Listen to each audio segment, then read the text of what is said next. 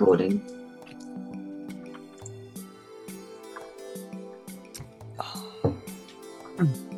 We're on. Okay. Hello and welcome to another installment of And Now for Something Completely Machinima. Uh, so this uh, this month I'm producing the show. I'm Damien Valentine, also known as Darth Angelus, and I'm joined by Ricky Grove, Hey there. Phil Rice, Hello. And of course Tracy Harwood. Hello. So um, we're going to be talk- talking about news, um, different things that we've uh, found out uh, this month, and I'll get straight to it with uh, the ones I've got on my uh, notes here. So the first thing is uh, Reallusion. Of, you got iClone 8 coming out uh, sometime this year, and they, they keep releasing work in progress videos showing off uh, the new features that are going to be in iClone 8. And uh, about a week before recording, they released this new one, and it's got these new features that they're kind of quality of life enhancements. You can still do these things in iClone 7, but it's a lot more work to do. Uh, so, one of the things they showed off is you can put objects and characters in groups, so you can disable them, make them disappear, which is very helpful when you're producing big scenes because uh, when you've got lots of stuff happening on screen in iClone, it can really slow down your system, which makes Bogs it a lot harder. Yeah. So you can turn these things on and off uh, very easy. You just put them in a group, so you just turn the entire group on and off with one mouse click. And that's also going to be helpful for if you're rendering things in layers for post production. So you can have your whole scene so you get an idea of where everything is. But if you only want to, say, render the furniture without the characters, you can just do that because you put all your furniture in one group, and then you put your characters in the group, turn off the characters, render the furniture, and then you can then swap it around so you render out your characters as a, a group, and then you can you know, do whatever post production you want to do. And uh, you can do that in iClone 7, but it's so much work to go through the list and turn off everything you want on and off. And if you forget something and you've rendered all out and you have to do it again, uh, it, it can be a real pain. So this makes um, it's not a massive exciting feature, but it's something that is going to be very useful. And uh, I'm I'm quite excited about it myself actually because it, you know, obviously I'm a big iClone unit, Yeah, iClone user. Um, so moving on from that, No, got- hold on. I th- I got a couple things I want to say about that. Okay, Um, one thing, I'm really glad you picked this because it fits in with our theme for uh, uh, the month of April, which is focusing on Reallusion's, iClone, and related products. Our films were all um, Reallusion iClone films, so we're going to be looking at that quite a bit. The uh, work in progress videos, the the one you uh, looked at is the most recent one. They've released three videos uh, uh, so far. The one you're referring to is the one on file and scene management. The very first one, though, was on their whole their entirely new character animation system, which is, I think, the most dramatic because animation has always been a bit of a problem in uh, iClone. And this solves a lot of the problems that they've had transitions, getting um, uh, uh, characters to interact with each other, getting to move to the places that you want them to, and more believable. The transition between one uh, animation set and another animation set was all, oftentimes abrupt. Uh, you'll see that when you uh, when we show some of the films that uh, we're picking. Um, you'll see see what that is.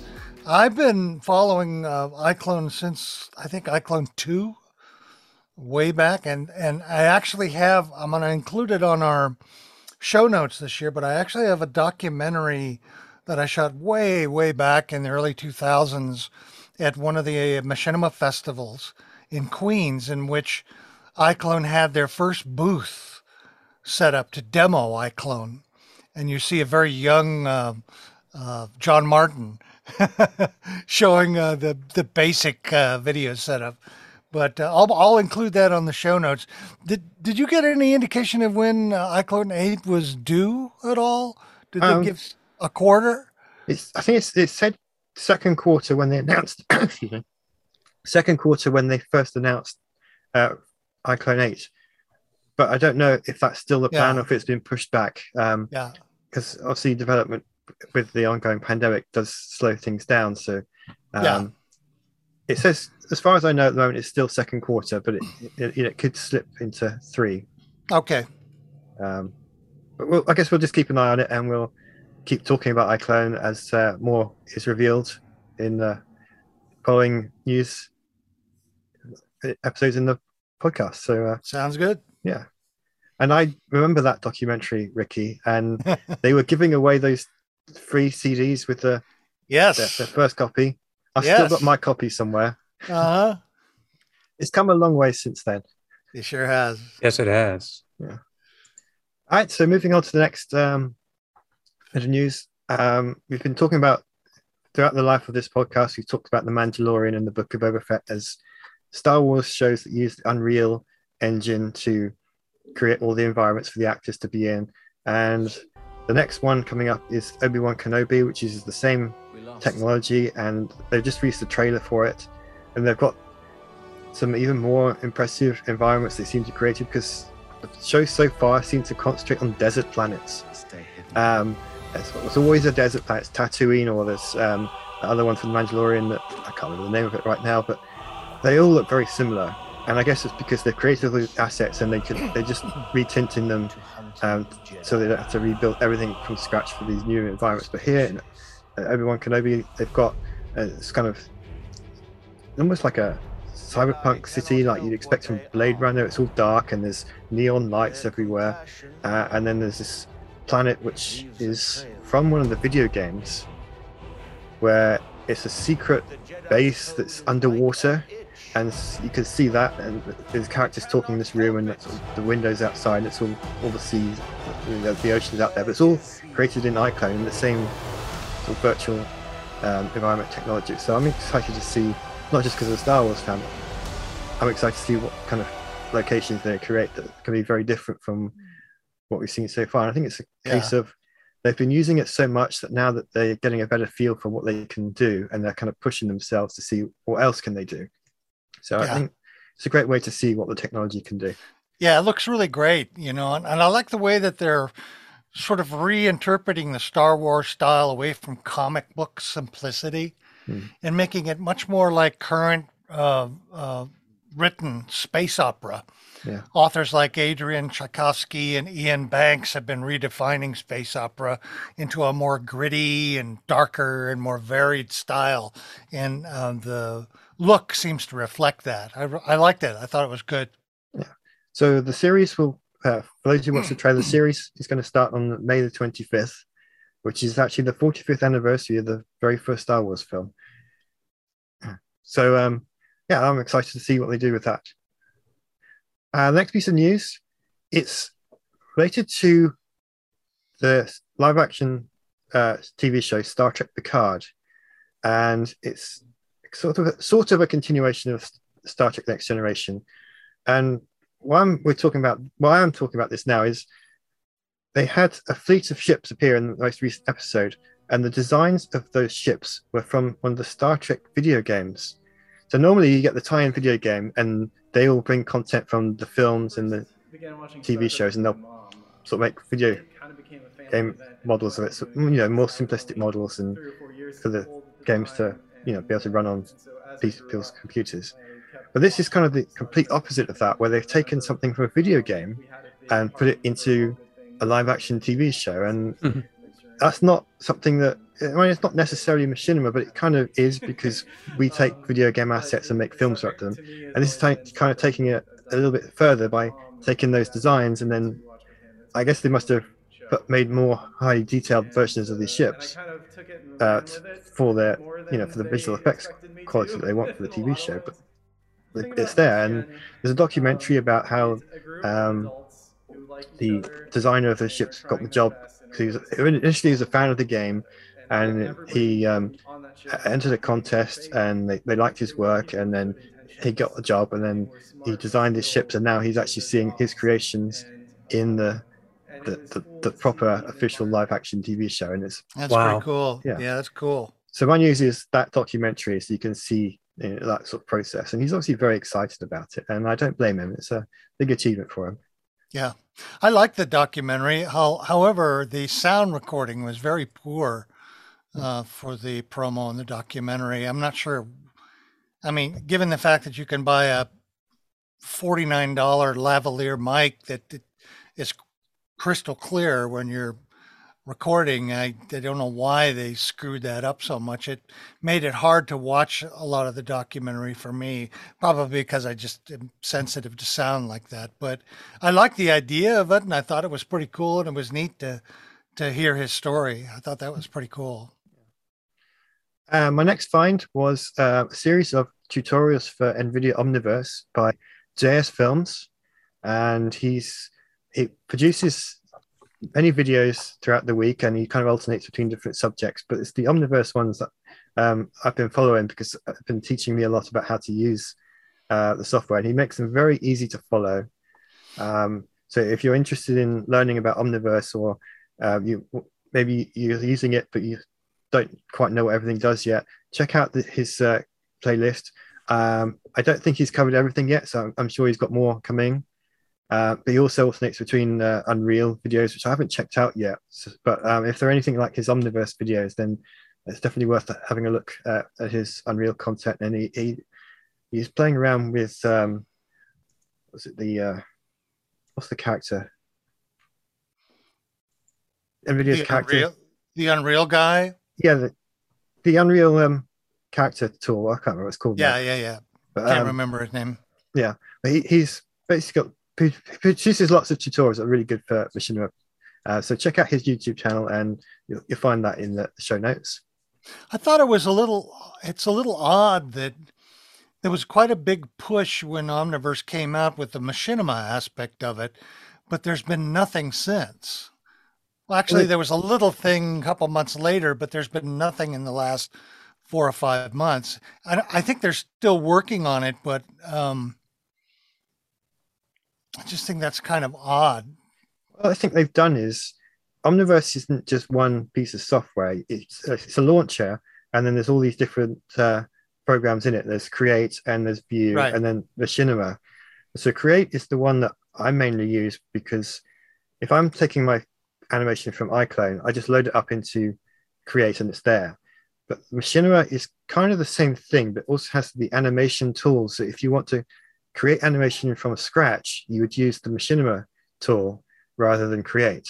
Hmm. Um, I, I haven't used Machinima, the Machinima tool too much. I've sort of played around with it a little bit, but because I, what I'm doing is mainly animating everything in iClone, I don't need to animate it again in um, Right. Omniverse. Got it. Um, it hasn't, but you're right though, it hasn't actually been updated in uh, some time. Um, 'cause I, I've had it installed and it hasn't had any updates for months yeah. and I've had one for create in that time, um, which is that itself was quite a while ago. But I think we'll see more about that uh, at the uh, GTC conference. Hopefully, Yeah. where they're going to talk about it a bit more. Which Yep. by the time everyone is listening or watching this, that will have already happened. Okay, um, and that's it for me. Uh, so, Ricky, what have you got? Oh, as usual, I've got a ton of things. I'll try not to talk your ears off. Um, one thing in particular I want to to discuss, but I'll give you some brief things.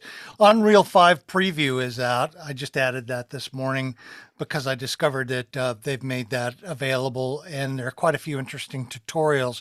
There's some pretty significant changes in Unreal 5 having to do with uh, scene management, some similar to the iClone thing, but also rendering and lighting has been completely redone. Uh, we'll put a link to a couple interesting tutorials in our show notes. Um, and I'm looking forward to trying it out a bit more. I've been doing a series of uh, digital landscape uh, tool um, uh, reviews at uh, uh, Renderosity magazine, and I'm going to be moving into Unreal in a couple weeks, so that's going to be fun to play with. My second piece of news is a Half Life mod called Half Life Field Intensity, which has actually been in development for 13 years. And it just released this month. We're recording in March. It was created by a group of three veteran modders known as the Hazard Team. And uh, their previous work includes a 2009 prequel mod, Half Life Induction. It's a substantial product, project. Uh, it has all sorts of new levels and uh, uh, new material. It looks like a lot of fun. Interestingly, the team is a mix of Russian and Ukrainian um, modders, and Oh, wow. obviously, obviously they've had some troubles um, trying to communicate with each other. They're fine, but it's been quite a quite a journey for them releasing this, and then suddenly Ukraine gets invaded, and so it's a mess. We'll put the Wow. download link for it at the moddatabase.com, moddb.com, which is in general a really great place to look for mods for your game. Um, the NVIDIA GeForce RTX 3080 tier is now available monthly for 19.99. Um, it allows you to use uh, 3080 RTX hardware to stream your Epic or Steam games for a monthly fee, which means you don't even if you have a poor GPU, you can use their uh, GPU to stream it. It's 19.99. It looks like an interesting deal. They're just starting out, so I'm not sure if um, um, I'm, I'm not sure how that's going to work. But if anybody uses that, I know there are a lot of Steam game people uh, who watch this. Um, definitely take a look at it and let us know about it. But it looks good. Also, uh, uh, it seems that the graphics uh, processor market is loosening up a little bit. Uh, if you remember, six to eight months ago, Phil and I did a uh, episode of building a, a machinima PC, and we were talking about how difficult it was and how expensive cards were. It looks like that's loosening up a bit. I Phil, have you have you been had had that in your business? Because I know you deal with that all the time. Yes, yes. Um, the the the prices are still higher than than they probably should be, but now they're at least within reach. Uh, Nvidia themselves has helped with that by releasing the uh, 3050 series of card, which is still very competent. Uh, it's a it's a really good card, and that's and it's the lowest priced of the the tier. So there's there's quite a few choices in there depending on budget and yeah, a lot more of those are starting to become available now. Yeah.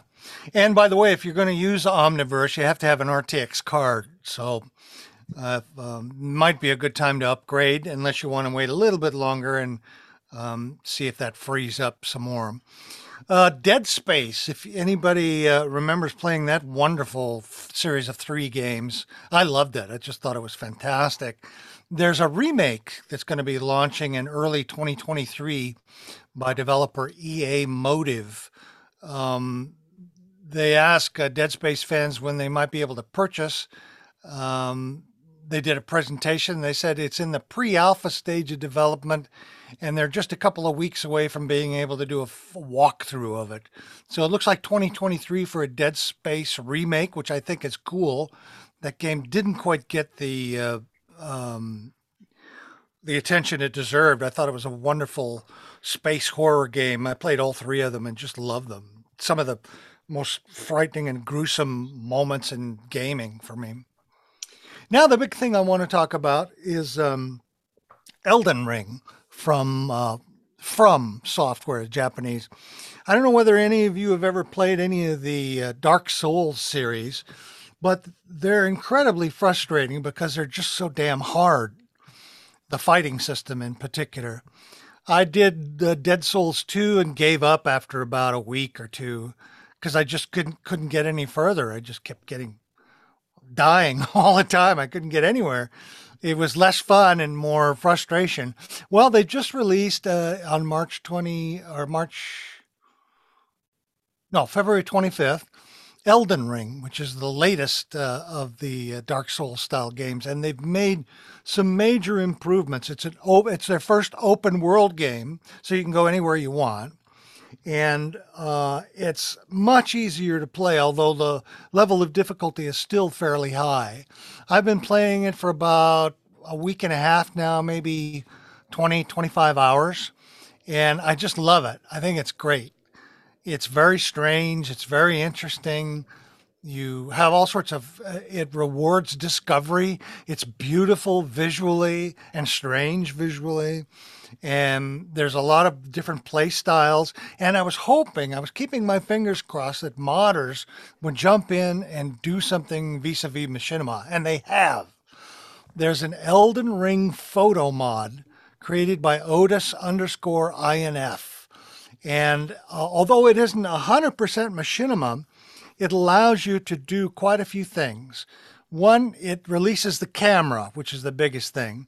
It allows you to reposition the camera, uh, not only in the game, but in the cutscenes as well. So if you want to use cutscenes, you can re- reposition the camera. You can also uh, keyframe the camera to do movements, and you can do ease in and ease out on it. Um, it you can change the field of vision. You can pause the game at certain points. Um, what else do they have? Oh, they have. You can change the light, the sunlight. So if you want to relight the scene to be more dramatic and and go in different ways, you can do that. Now the issue with this uh, uh, photo mod is that Steam has a pretty severe policy about no mods for online play, which is completely understandable. So you have to play, you have to use this mod offline. And uh, fortunately, we'll put a link in it. Uh, he makes it very easy to do. And um, I, I there, there's a video of a guy testing it all out that I saw on YouTube, and you can see it all. We'll uh, I'll, I'll make sure we uh, uh, either embed that or put the link to it, and it gives you a good idea of how how it works and how to avoid getting um, slammed by Steam if you suddenly forget and try to go online. It's not as if they're going to suddenly ban you; they're not going to do that. But it is really, really good, and um, I think it'll open up the world to uh, this really cool game to machinima and uh, just on the off chance, I checked the mod database and Nexus mods, and there are 35 mods for the game so far. Most of them wow. are the yeah, yeah. I was really surprised, even though the game is only released on February 26th. But but I'd say half of them are uh, look mods. You know, the color mods, like upping the bloom on certain things or changing shaders the color things like that. Sh- shaders. Yeah. That's that's what I was looking for. Yeah. So uh, that's pretty easy modding to do. I think in the next several months it'll be interesting to check those mod databases, and I'm going to do a full report as a blog post on on um, completely.machinima.com on the uh, photo mod and uh, maybe we'll see. Maybe we'll do a little some machinima with it. But it's particularly good for photography if you want to make some really interesting photographs because the game is filled with just. I mean, I'll uh, give you an example. I'm.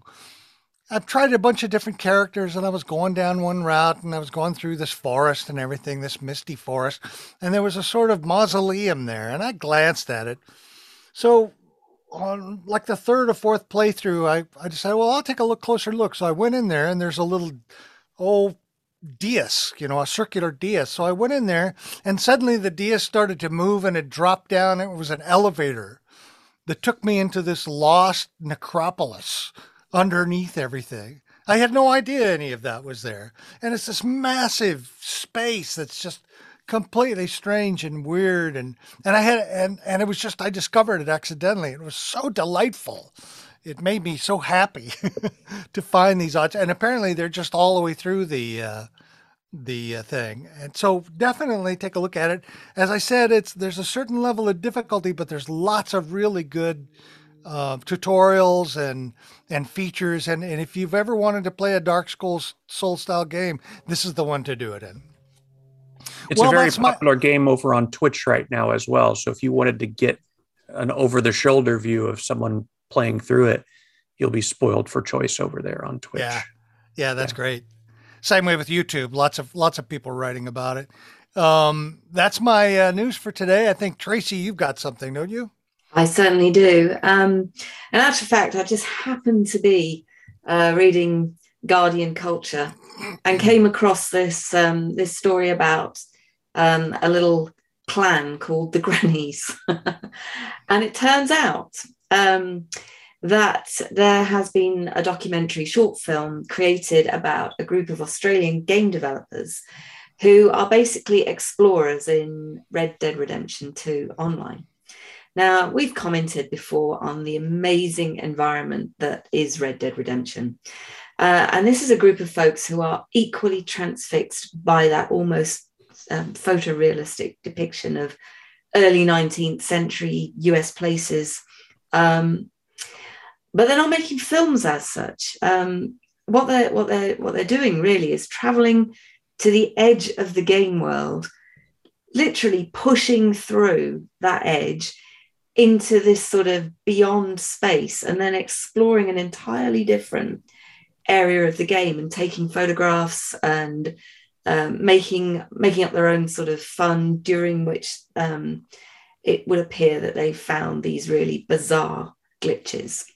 Um, so this then has become their mission. They've sort of started to, to deliberately seek out these glitches and faults and weirdness in this kind of game's code, and then recorded themselves disappearing into the ether and and finding these kind of um, you know weird places where the the code mixes and duplicates limbs and, and what have you.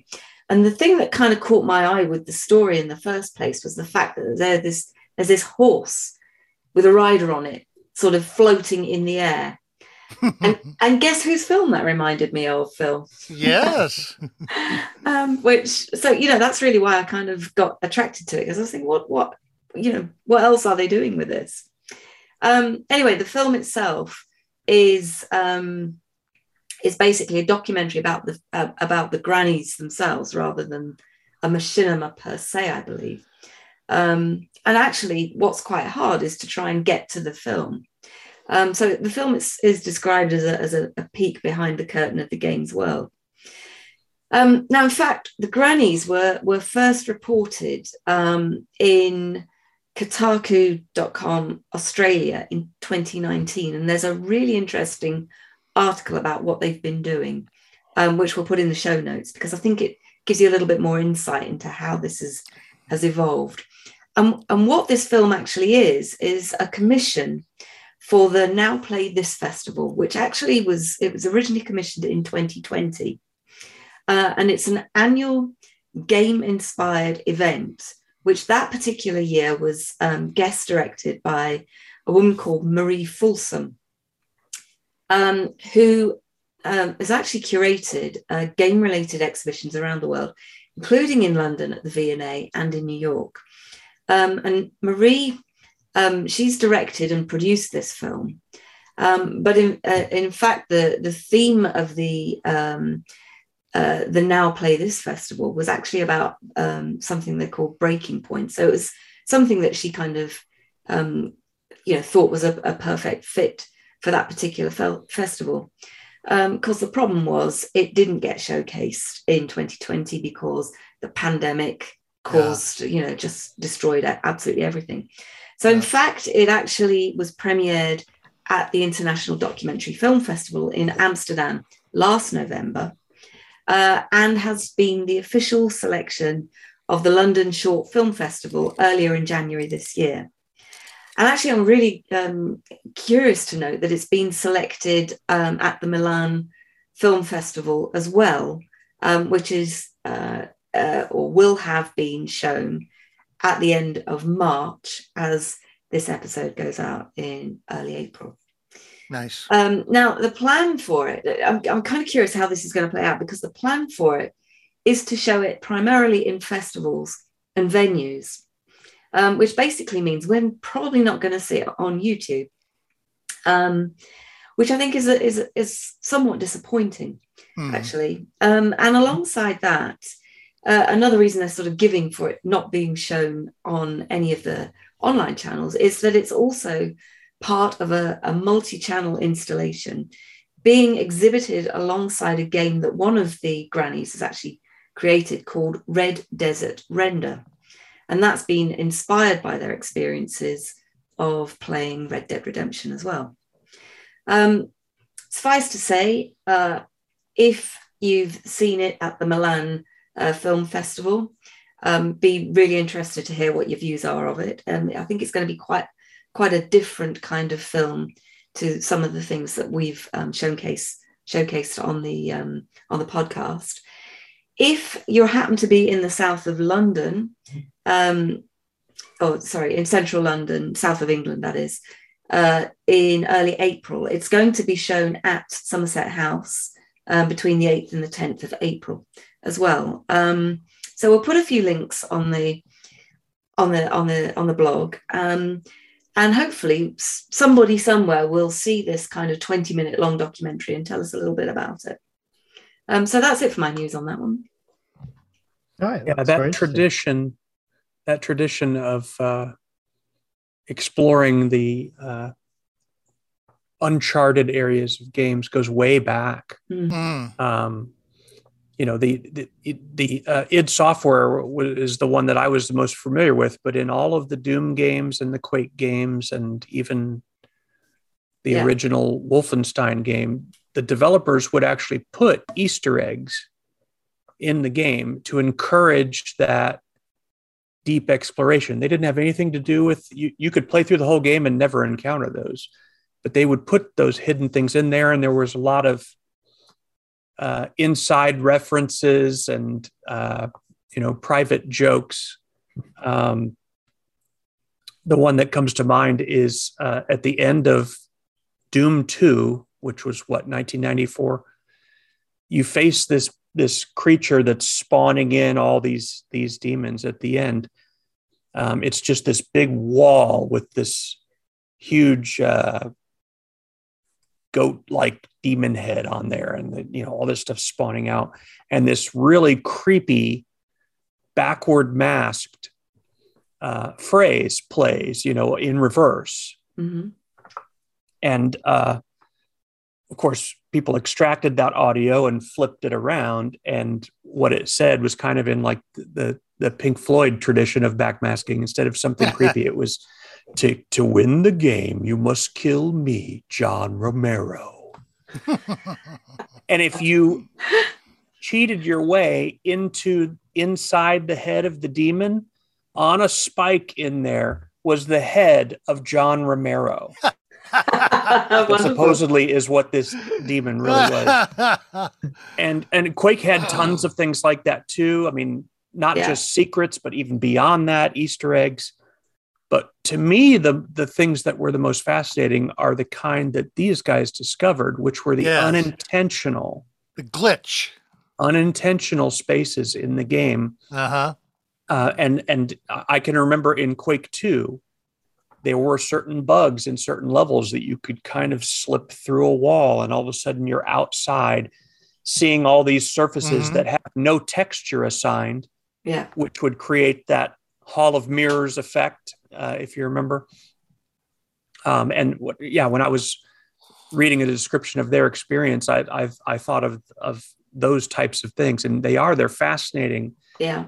when they happen. The only time I ever experienced them was in those much lower fidelity games.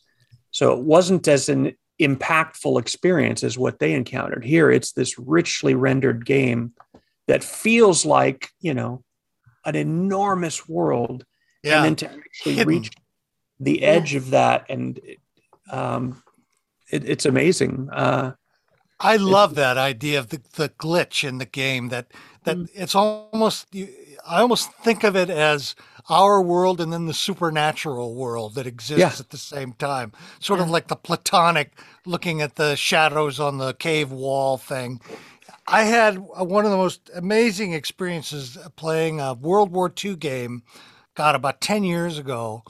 And, you know, it was okay, it was fun, but I was getting kind of bored with it. And somehow, some way, I slipped through a crack somewhere and I was outside of the game looking at everything. The entire setup for this whole level was in front of me and I was just floating, looking at it, hmm. looking at all of the the NPCs. I was looking at the the the the the, the it, it was the Pacific, so there were Japanese soldiers all set up, everything frozen, and I could just go anywhere I want, and nothing affected me. It was almost as if I suddenly left my body, you know, and I was floating around. It was so exciting and so interesting. I love that. I love that phenomena. Yeah, I think, but the, the thing that strikes me about this is it, it's it's the it's a documentary about the the players, Yeah. rather Yeah. than the um, you know them doing it themselves. So I'm kind of curious to see what that's about, Mm. what what angle they take on that. So yeah, interesting. Okay. Would be if we do get a chance to watch it. I think yeah, it'd be a quite a fascinating thing to watch. Hmm. Uh, yeah, and uh, like uh, Ricky and Phil said, I've got some uh, entertaining stories where you escape the world that you're supposed to be playing in, and strange things happen. Yeah, absolutely. I saw a video of probably a year ago of the most recent Doom game, and it was a. It, I guess it's classified as a reaction video, but they got the developers of the game into a room to watch and comment on a speedrunner who had beaten the entire eight to 10 hour game in like 45 minutes. and one of the things that he did multiple times was he had found one of those cracks. So uh-huh. there's this huge landscape, you know, filled with all these difficult jumps and monsters to take on. And he just zips up and then he's just scooting along the ceiling passing it all and drops down on the exit. and the developers are just going, How did what? he find that? and some of them, they didn't even know were there. And so they were writing like, we got, we got to patch that one, don't we? Yeah, so, yeah. yeah. It's a fascinating, uh, fascinating world. Mm. Good find. Good find, uh, Tracy. Okay, so that wraps up our news for the for this week. Um, for those who don't know yet, um, on Thursdays, we do premieres on YouTube for our latest episodes. Uh, so be sure to come and join us there. Uh, basically, we'll show our latest episode and we'll be there in the chat uh, interacting with people. So um, that's always fun to do.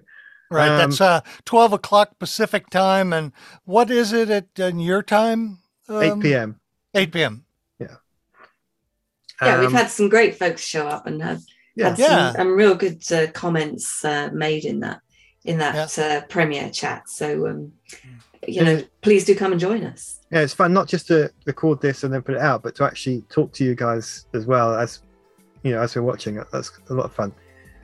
Um, so if you've got any feedback, uh, please do send it in. Uh, if you're interested in anything we've talked about, or um, have some uh, you know some views on what we've been talking about, uh, please send us uh, to the email address and everything on the website.